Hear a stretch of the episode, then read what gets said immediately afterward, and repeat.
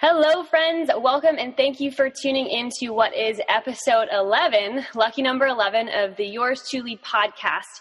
Um, so, this is a podcasting platform where we go beyond macros and we ditch diets of any form to talk about nutrition in a more gentle sense. So, I call this nutrition um, that truly nourishes your mind, your body, and your spirit and allows you to live a little bit more gently and kindly with yourself. So, last week I did another solo episode, but for lucky number episode 11 here, um, I am bringing on yet another friend that I have made through Instagram. Um, so again, the power of social media. I've never actually met this friend, although I will at the end of October, which is exciting, but this guy is another fellow registered dietitian.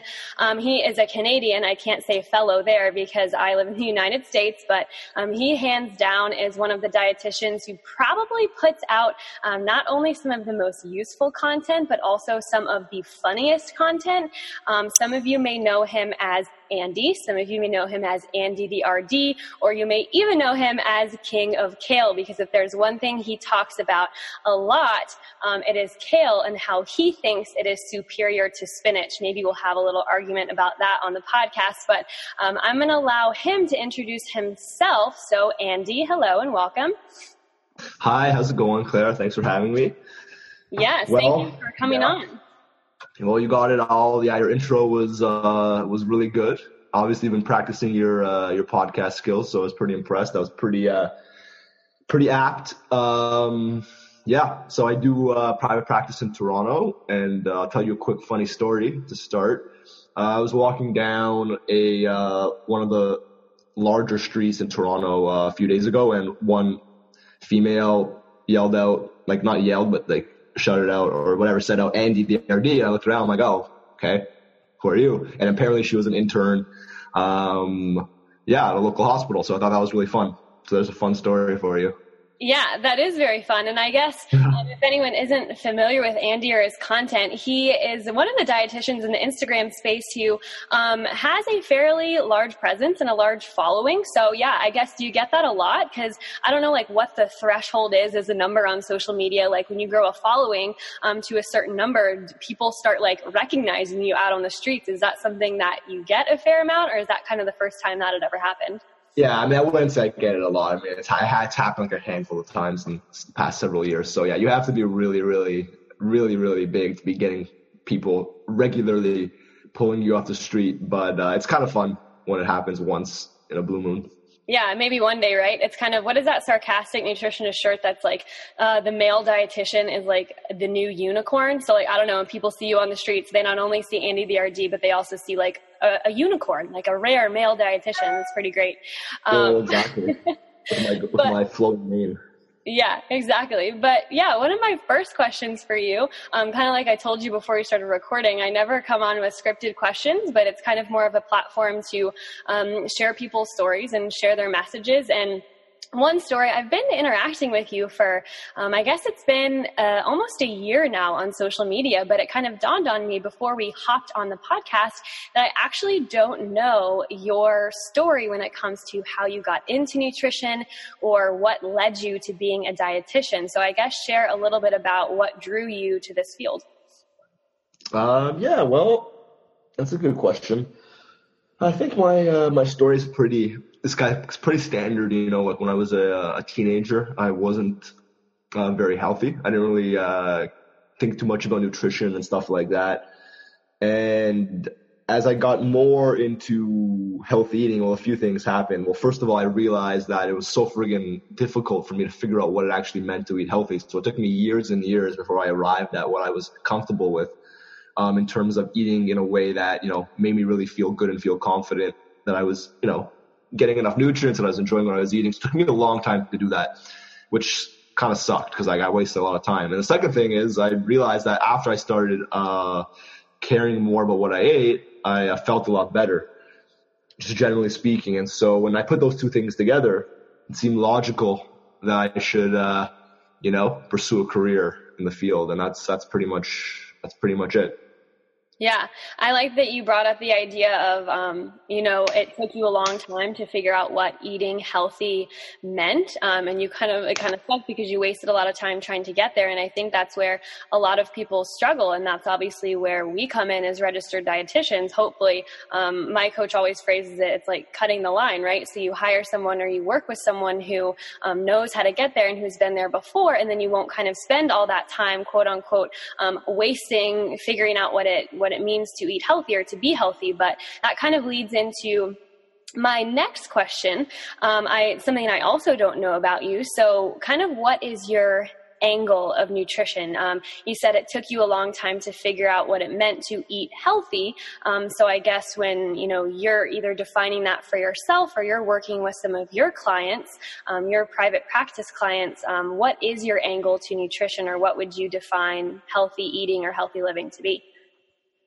Yeah, okay, so that's a reasonable question. Well, I mean, look, people come to see me quite often because you know their you know their diet, the way they're eating right now, is in a certain place, and they perceive that there's room for it to be to be better. Um, and better usually means more complete from a nutrient perspective, more balanced, like the right you know eating the right types of foods, things like that. So really, I mean, healthier for me really means, you know, incremental changes from where they're at to closer to where they want to be. And presumably where they want to be is they want to be, you know, in the same place that I found myself after all those years is, is eating a, eating in a way that I'm confident is fulfilling my nutritional needs and that, that I enjoy and that allows me to, uh, you know, feel good and feel healthy. And what that means, you know, it depends on a person's starting point and in a person's lifestyle, but that's usually how I would look at it. Yeah. Yeah, I think kind of having the flexibility to eat what they enjoy, but also having that peace of mind that's like, hey, like I know what I'm eating is satisfying my nutrient needs and I know I'm getting everything that I need, but I'm also um, enjoying it in the process. Something that I like to ask like registered dietitians or anyone on this platform is because I know a lot of the times people come to a podcast platform and they obviously like want to learn something or they want to have um, a takeaway. So um, I'm kind of putting on the spot, but you're clever. You'll come up with it. Like if someone were to just like walk up to you on the street, so like that girl who yelled like, "Oh my God, it's Andy the RD!" Like if she would have walked up to you and said like, "Hey, um, I'm really struggling with my nutrition or knowing what's healthy for me. Like, can you give me three tips to kind of walk away from. Um, kind of what would you say to her? What would be your three um, starting points if someone is looking to eat healthier, live healthier in a way that fits their lifestyle? What would those be? Um, all right. Well, I'm, yeah, I can answer this question in a number of ways, but I'll just draw from my actual client experience. Mm-hmm. So, one issue I find a lot of people have um, is that they don't they don't really, uh, I guess, get their hunger under control, for lack of a better term. So, so let's say the average working person, right, which is the type of person I see, they'll have lunch, and then the afternoon is like, okay, well, I don't need to think about that. I'll just do whatever until dinner and what ends up happening is that they're they're starving, you know, and that leads them to either, you know, come home and kind of you know, eat in a way that doesn't make them happy because they're too hungry to really like take a second to cook or do the or prepare food the way they want, or to kind of eat whatever's around them. And although on on paper there's nothing wrong with that, they're obviously no longer happy falling into that kind of um, trap, so to speak. So this is a protracted answer, but basically having an afternoon snack is like actually an incredibly uh, important solution for a lot of people. So think, taking time just to think about it, mm-hmm. to think about what someone might have, and that's for the average working person. Um, you know, okay. Second tip, obviously, I mean, like let's just to keep it very like practical, like eat at least one or two different types of vegetables a day yeah. and one or two different types of fruit a day. Like if even if you you know if you do nothing else besides that, I think that's like reasonable.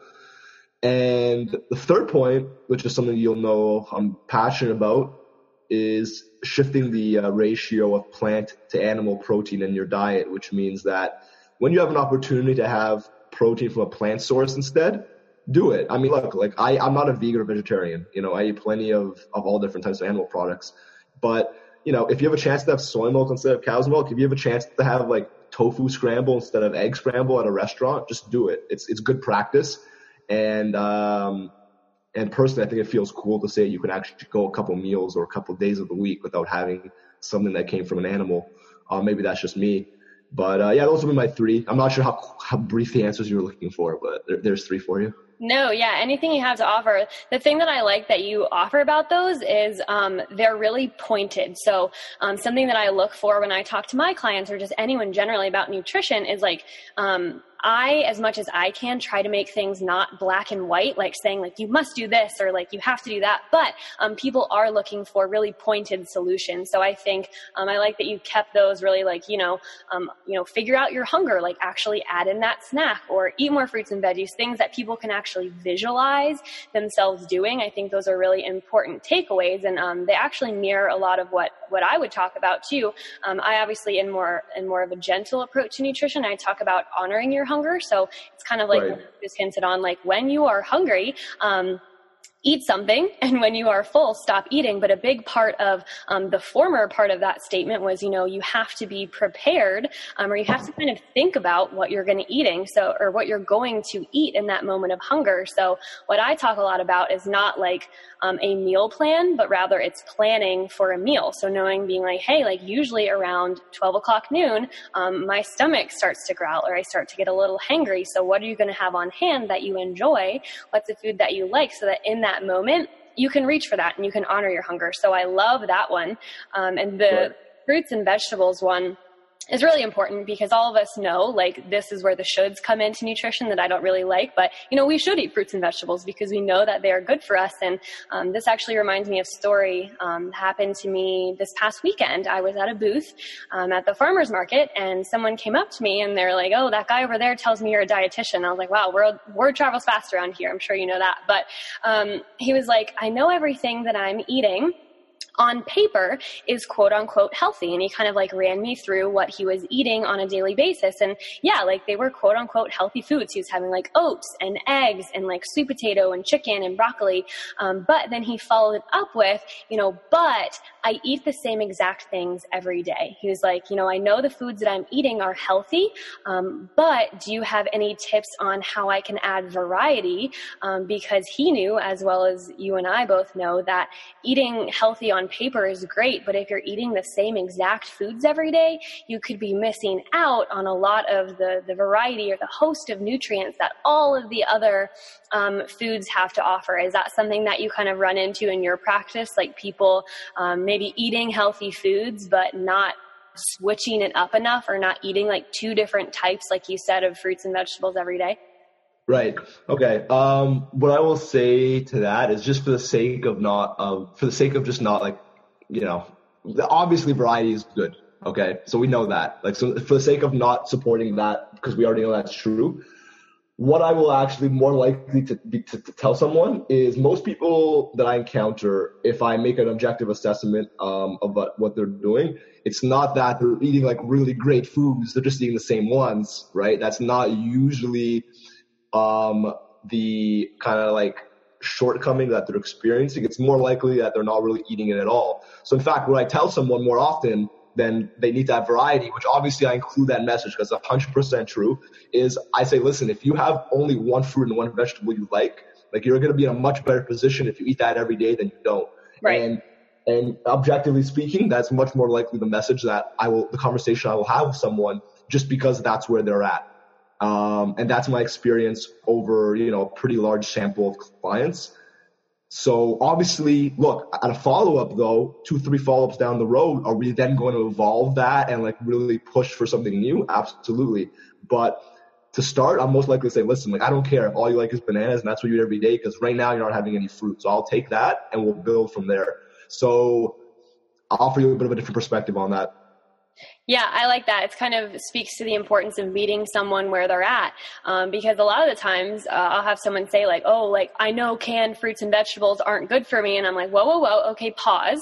Um, if that's all you have available to you, or if those are the only things you can get your hands on or that you enjoy, like kind of like what you said, I would much rather you eat that or eat what you have access to than eat no fruits and vegetables at all. But um, that's a really important thing to distinguish. And I'm glad that you brought that up. It's figuring out like, um, is that, you know, is that what you're doing? Or like, are you only eating those fruits and vegetables or is that all you have access to? Or is that all that you like? Um, and then kind of starting from that place and then moving forward from there for sure. I love that. And then the third thing that you said, um, which I definitely want to dive into this a little bit more, um, shifting the ratio of plant-based foods and animal-based foods. Um, and I love mm-hmm. that, you know, you're a dietitian and you do a great job of presenting what I think we should all present, um, kind of a um, rooted in science, but a non-biased, um, opinion or um, value for our clients and for the people who follow us. But I love that, you know, you come from this perspective of, hey, um, it can be beneficial to include more plant foods in your diet when possible, but you yourself um, aren't vegetarian or you aren't vegan because I think a lot of the times this message comes from practitioners or people who are really firmly rooted in this for themselves. And speaking personally, um, I was vegan for like two and a half years now.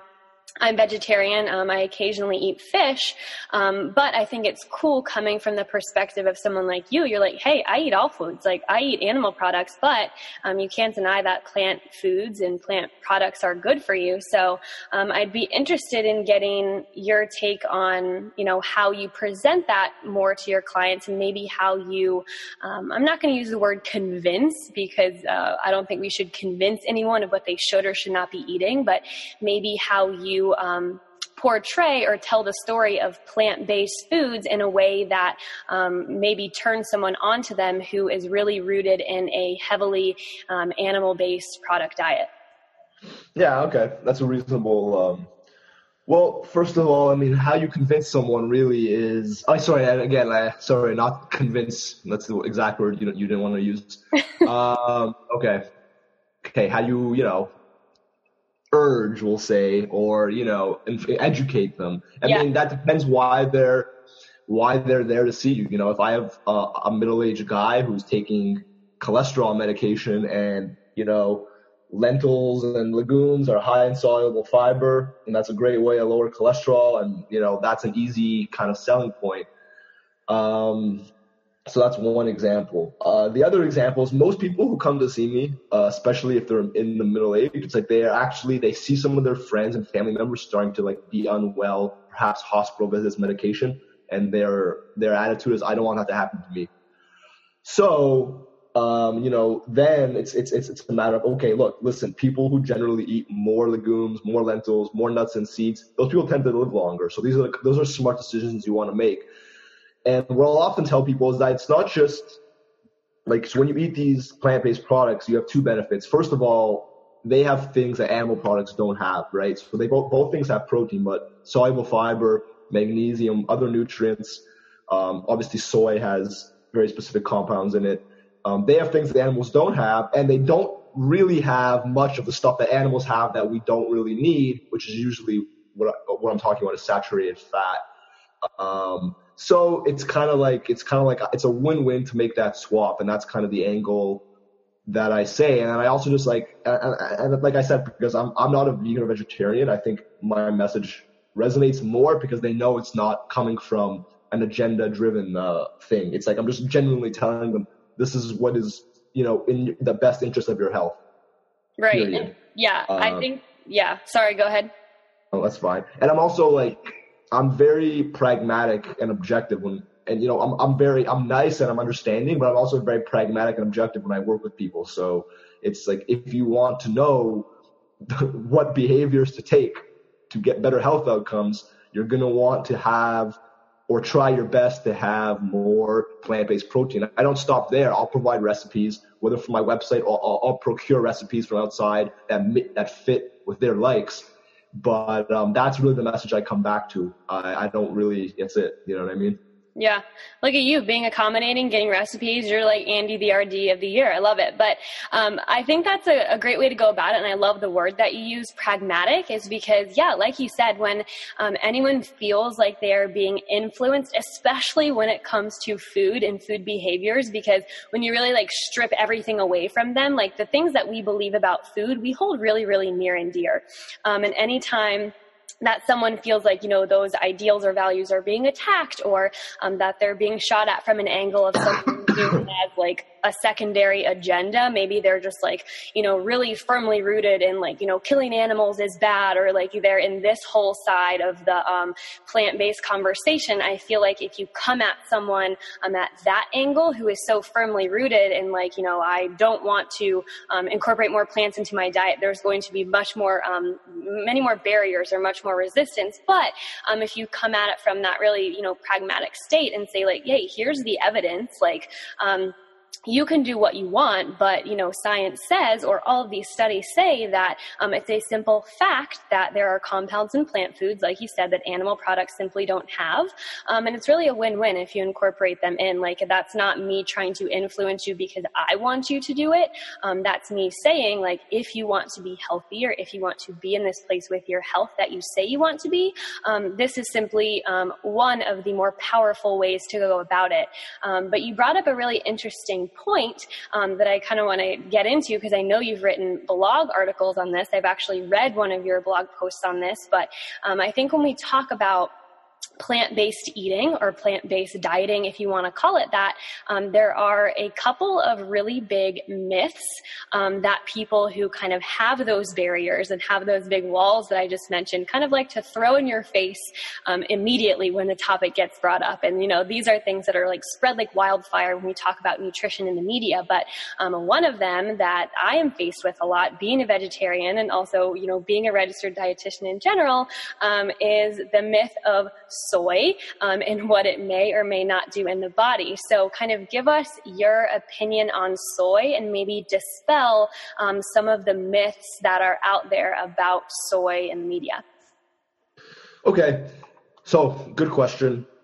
Uh, funny enough, I'll just start by saying I'm actually I'm actually writing a six part series uh, on on soy that's going to start in October. So a lot of these questions I I've been looking at into it in more depth. Um, you know, soy is is interesting. It's if if I had to pick one common point of resistance that people always come up with, it definitely comes down to soy. You know, whether it's hormones or GMO or whatever the or you know you know breast cancer, whatever the case may be, those those concerns like whenever tofu comes up or or soy comes up, it's the same expression so it's it's obviously a pretty widely held um, concern um, among people. So, okay, sorry, go back to your question because I, I, just just said that for the sake of it. What was the your specific question? No, I think that's a great um, a great way to get into it because maybe some people are like, oh my god, like what is she talking about? Like what resistance to soy? I love tofu, so I'm glad you brought that up. But um, my main question was just kind of um, a couple main points or um, something that you have to help dispel that myth in a simple way that um, lets people know that hey, eating soy isn't going to end in X, Y, Z, all of those things that you just stated?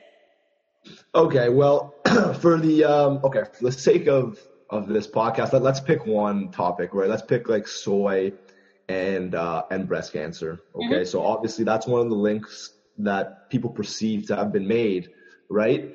Uh, and that's that's I think that whole thing I think comes from probably some studies that may be in like a, a in, at the cellular level or in some test tube or in animals or something. But when you look at the human studies, um, in North America and uh, as well as in Asia, generally what you find is people who eat more soy have, you know, a reduced risk of breast cancer, or at the very least, uh, it doesn't have any impact on the breast cancer risk at all.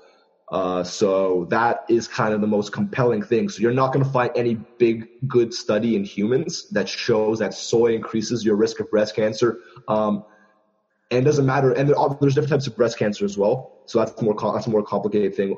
I won't get into that because that's not my area of expertise. But there's different types of breast cancer um, that may respond differently to soy, but it's never negative if you understand what I'm saying. It's at worst neutral, and in many cases uh, positive. People who eat more soy tend to have a lower risk. So there is, you know, a great example uh, of you know a common thing that people may have heard about soy that really just isn't uh, isn't true. Yeah. So yeah, for anyone listening, I think it's important to know that um, yeah, a lot of nutritional studies um, are done in mice, and sometimes what they find there can't really um, be applied to what happens in humans as well. And simply why they do that is because um, you can't, like, it's not as ethically sound to to test a lot of these things in in humans, where it's ending like, okay, you may end up like having a higher risk for this disease if we feed you this food, et cetera, et cetera. But um, yeah, what he's kind of hinting at the studies that are in in humans um, when it comes to soy or something like tofu. Um, there's nothing that like says yes, like if you eat tofu or higher amounts of soy foods, like 100% your risk of breast cancer is um, increased. And like he said, a lot of the times the results are like neutral, as in um, nothing really changes um, in, in, incidences of breast cancer, or some of the compounds in soy can actually be um, protective against forming breast cancer in this case. But um, when we talk about soy, because another question that I get or some other um, topics that get brought up is they say, okay, well, we know soy isn't necessarily quote unquote bad or it doesn't um, lead to some of the things that, you know, the media makes it out to be, but um, processed forms of soy, something like tofu being a more processed form of soy and something like edamame or tempeh being a less processed form of soy. Um, in the research or kind of in your experience, um, has there been any, any difference in studies between maybe a more processed form of soy versus a less processed processed form of soy um, and how that affects the body or maybe risk for breast cancer if we're going to keep rolling with this topic and idea? Yeah. So okay. So when you when I look at like the studies that I've uh, I've looked at, they don't break it down by that by that level. You know what I mean? And I I don't know there's really a reason to do that. I don't know that they that there would be any any big differences. Um, but yeah. So when usually when they look at the um, the soy intake, it's it's across all like all sources. So that could be again, it could be soy milk, it could be tofu, you know what I mean? It could be soy, it could be edamame, it could be, you know, potentially uh, soy protein like that's isolated like as a as a protein shake. So there's definitely no level of analysis that breaks down by um, the type of soy foods that are consumed. And uh, I, yeah, I don't think there's any evidence that, that warrants any concern in terms of having one type uh, over the other. Okay. Yeah. Thanks for that. And anyone listening, I think this is really cool. Um, when you were talking about that, I actually kind of had this realization that um, I haven't had any guest on the podcast uh, yet that I've actually gotten into kind of more of a scientific um, discussion when it relates to like what the research about nutrition says. But I think this um, is really powerful and important because um, I obviously preach the benefits, as do you, um, of adding more plant foods into our diet. So I think the takeaway for anyone listening here, whether you're following a plant based diet, whether you're looking to incorporate more plant based foods, um, don't be afraid of soy. Don't be afraid of tofu. Um, adding in a serving or two servings a day, if that's what you like, if that's what you enjoy, if that's what's going to help you meet um, your protein needs while you're following a more plant-based, vegan, vegetarian, whatever it is type of diet, um, simply don't be afraid because um, this isn't a black and white topic like I was talking about earlier. Like, you know, soy is not bad like the media makes it out to be. Um, and really, if you have more questions about this, get into contact with um, someone like Andy or myself who can kind of like you know, breach that gap between what um, the media says, what research says, and what is right for you. But um, kind of going into this topic, not as uh, serious as we were, research based here, but still talking about plant foods. Um, right. This is something that I had kind of ish planned to ask you because you are simply um, self deemed and proclaimed king of kale. Um, mm-hmm. I'm curious. So we're talking about plant foods here and incorporating more of them in. Obviously, we know kale um, is a plant-based food that has a lot of powerful nutrients for us but i'm curious um, what exactly can you attribute your fascination to kale with? Like when did it start for you? Like when did the love story of andy and kale begin? Because that's really like shaped a lot of your career wouldn't you say? Um yes. And young lady you should know that i actually wrote a blog on this topic i'll give you a pass on that Okay, but, well, side note, last time we talked on our Instagram live, you told me outright that you did not read my blog. So I think we're calling it even here. But anyways. Okay. You know what? That you know what? That's fair. That is uh, that's quite fair. So fair. Um, give me one second. Um, if so, give me. I'm just googling one thing. I want to see if it comes up. So for anyone um interested, if you Google Andy the RD love kale, uh, the article, which is the funny story of how I fell in love with kale, will be the first one that comes up. on uh, Google. So there's something to consider. How I fell in love with kale, I think my friend who read my blog said he was actually the one who told me to start having kale. Basically, I used to be a spinach guy. Oh my god. and um, yeah, believe it or not, I was a spinach guy, and I had a um, divine intervention. Oh. I switched okay. over to kale. The reason is, like I said, if you go back to my story um, on how I was figuring out what it meant to eat healthy, like I went from someone with no foods, I was, I'm still am someone with no food skills. So I need to eat vegetables in the easiest way possible. What that meant for me was raw spinach and like a raw bell pepper, because that's something I could do every day. Um, so that's what I did every single day. And I still eat a raw bell pepper, but now I eat kale instead and because I just it's just easy for me. It's it, I am a creature of uh, routine, which is why I um, resonate with clients who kind of like to do the same thing every day. Even though variety is important, I, I get that sometimes you like what you like, and that's cool. Yeah. Um, so yeah, that's that's basically it. Um, I my love for kale is um, is genuine. Uh, I do eat kale every day. I do eat half like I eat probably 175 grams of, of, kale. I don't measure it. I just eat a bag that contains 350 grams. So I just divide that by two. So just for the record, um, that's it.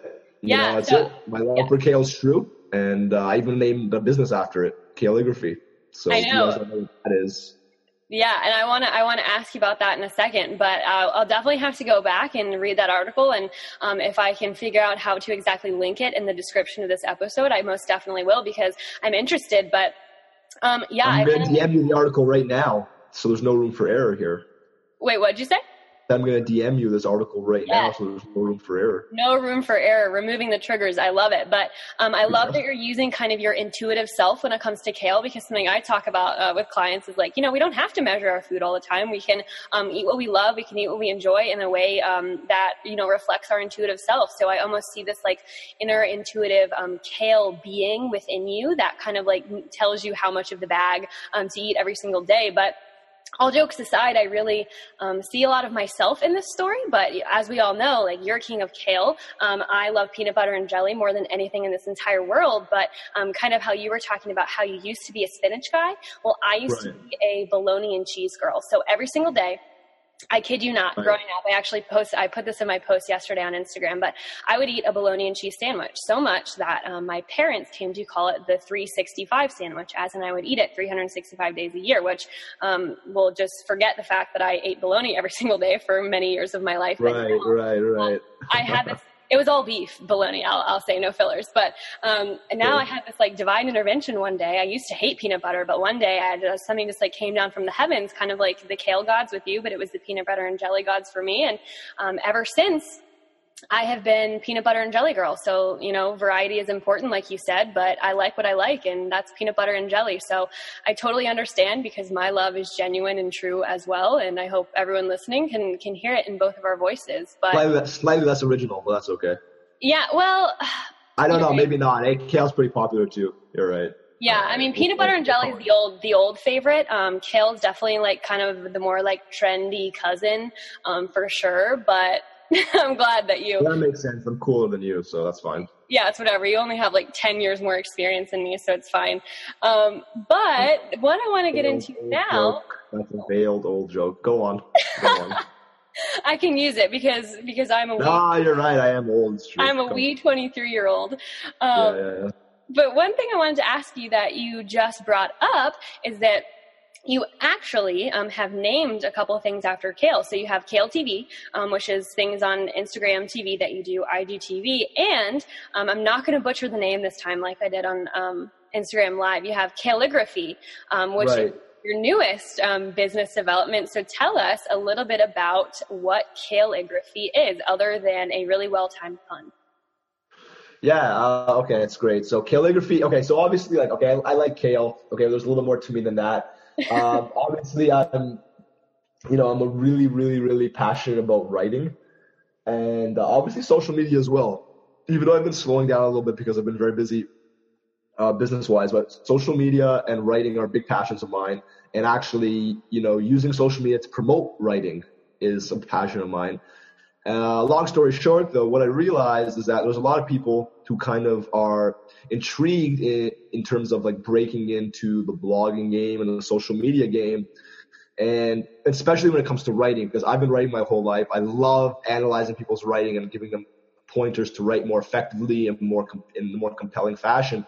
So I created this service called Kalegraphy, which is obviously a play on words on kale, which represents health, and calligraphy, which represents like writing and art and creativity.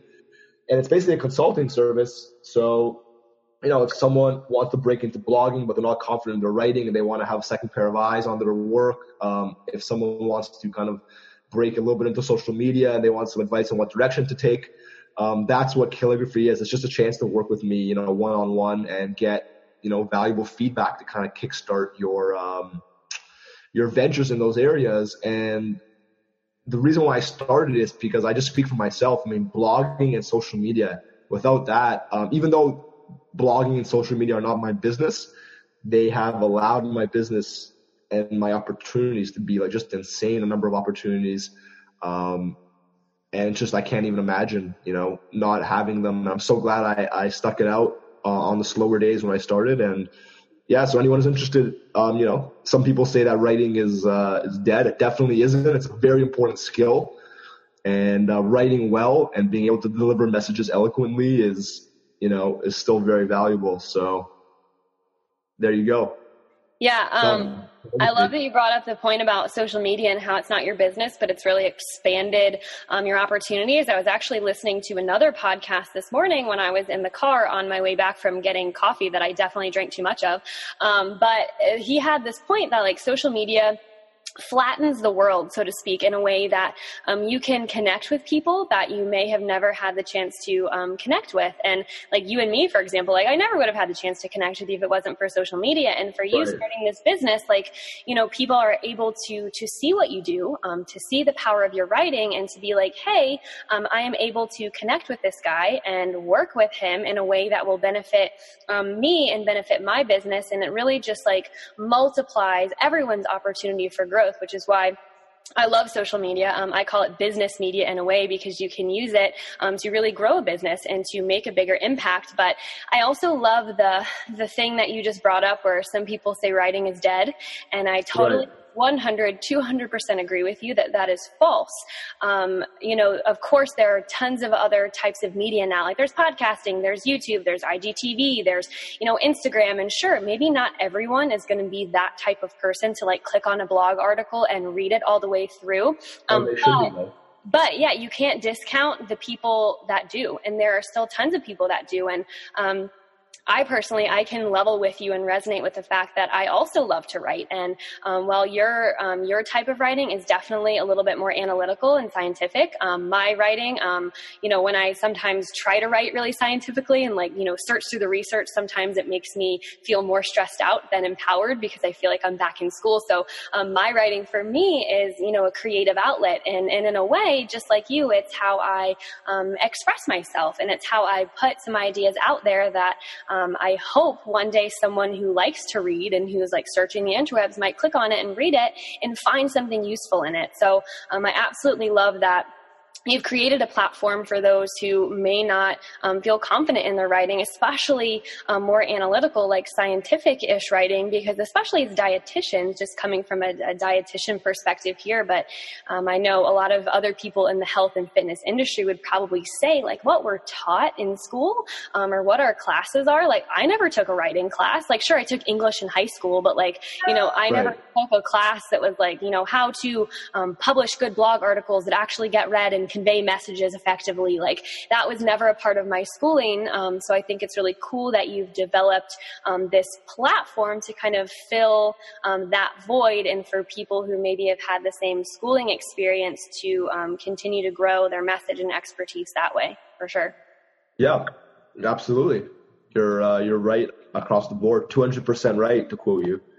Wow. That's what I like. Um, but um, I guess um, if anyone is interested in getting into contact with you and i always kind of ask this question so just towards the end of the podcast anyways but first of all um, if they have interest in learning more about Kalegraphy um, or working with you where do they go to find that and then obviously follow-up question um, if they just have you know things that they resonated the things that you said. They want to find out more about you personally, um, more about what you do. How would they find you, and how would they get into contact with you? Okay, great question. Um, yeah, so Instagram is the place the starting point. The Kalegraphy, um, the information of that will always be in the link in my bio. Um, obviously, also people can contact me through Instagram. They can message me directly. So it's Andy the RD, obviously. Um, so Instagram is a great place. My website's andytherd.com for anyone who's actually interested in my blog, um, which obviously I was speaking about. So Andy the RD, you know, website or Instagram, that's the place to uh, get in touch with me to see what I'm about. So yeah. Like you made it uh, very easy to find you. It's just one one set of words across the yeah, board. Exactly. Very exactly. simple. I like it. It's effective. Um, one more question that just came to my mind that kind of goes into um, you know your Instagram and your writing. So uh, you a little bit more recently you started this series on your stories every single day, and you know if you don't follow Andy, I highly recommend that you go do because especially if you need like a laugh, um, that's also going to inform you about a nutrition topic. Um, he posts these like pickup lines or like funny things that just come out of his brain.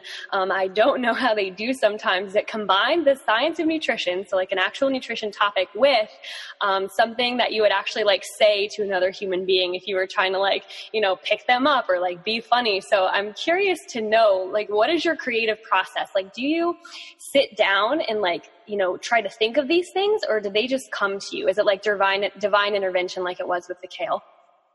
Um, yeah, well, I think basically what what I will do is like, let's say I'll, I'll have a meal late at night and I'll and, and I won't really want to do actual real work, so I'll sit on a, a chair, put my feet up, and I'll be like, okay, let me do something constructive for 20 minutes, and that's usually when I come up with these quotes. Um, I will actually actively be thinking about them. Sometimes, obviously, they pop into my head, but most of the time, I'm sitting down, I'm like, okay, let's be creative, and let's make these these things, and that's that's when it happens. So it's wow. like at 3, 3 a.m. at night usually. I um I admire that for a couple of reasons. First of all, because I haven't seen the clock strike 3 a.m. and like ever. Like I'm very bad about staying up late and doing anything. Um, but second of all, about it too for different reasons. Okay. Yeah. Second of all, I'm um, impressed that you can like flip that switch in your brain that says like, okay, like I'm going to sit down for 20 minutes and be creative because most of the time, um, when I tell myself like, okay, Claire, be creative, like my little creative goblin goes and like hides in the corner and it won't come out. Um, usually right. for me, I have to be doing something like totally random, um, for it to come to me and not, um, trying to think about it if that makes sense. So, um, I respect that and keep it coming because uh, they make me laugh every single day. But um, awesome. my, yeah, my last question for you here. Um, the only scripted question that I have for my podcast, and I'm interested to see how you answer it. Um, I always ask people you know, at the end of a podcast, what are you doing um, to live a little bit more gently with yourself? Because my message with nutrition um, is always a type of nutrition that informs, but it never restricts. Um, and this can kind of, you know, broaden in your way, like being a business owner. Um, a lot of the times, what I found, like the message that I teach through nutrition, like, you know, being gentle, giving yourself space, um, you know, living your life in a way that you enjoy, these messages with nutrition also reflect or translate to the world of entrepreneurialism you know um, being gentle giving yourself space taking a step away and kind of patting yourself on the back for all that you do right rather than stressing out about you know all that's going wrong so um, andy i ask you now how are you living a little bit more gently with yourself um, okay, that's a good question. Well, I'll be honest. Like, if I'm being completely honest with you, I think I, I need to work on that. I think I um I I, re- I constantly always am thinking about stuff. And when you're doing you know a variety of different things plus social media, um, yeah, it's actually really hard to separate yourself from from that because it's just like a, almost like a seven day a week uh, always something to think about. I play soccer, you know, so when I'm on the soccer field, definitely that's probably my most favorite opportunity to kind of uh, escape and to feel good. So I guess that's the way I and I, I play soccer multiple days a week, so I guess that's my way of being kind to myself. But um, yeah, I mean, to be honest, it's something I need to work on. You know, I think I need to do better about it, and um, yeah, that's probably my most I don't have any great answer. Besides, I got to be better about that. So I thank you for the reminder. yeah, you're very welcome. That's what I'm here. Yours Chewly here remind you to be nice to yourself today. Um, no, but I think that playing soccer, getting away from what you typically do, um, sitting at your desk, coming up with content, talking to clients, um, is really good for for blood flow, for brain flow, for all of that. And I think that is a perfectly awesome and appropriate response to my answer. But Andy, that is, um, those are all the questions that I have, but thank you so much for your time today um, and for coming on the show because I know you are a very busy guy, um, but I thank you so much for your time. Um, and yeah yeah, and if anyone wants to get in contact with you, um, I have or I will have all of Andy's stuff um, and his How I Fell in Love with Kale blog article um, linked in the description at the bottom. But as always, um, if you guys are liking what you're hearing on the Yours Chewly podcast, um, I would really appreciate if you um, sent me some stars. I guess that's how you do it on podcasts. If you clicked five stars, if you left a rating, if you told me, told Andy what you thought about this or what you're taking away from it, because I really love this form of media and I'm really trying to grow it and get better at it so I can bring more of living and eating gently into everyday life. But um, that's all I have for today, friends. Yours Chewly, Andy and Claire.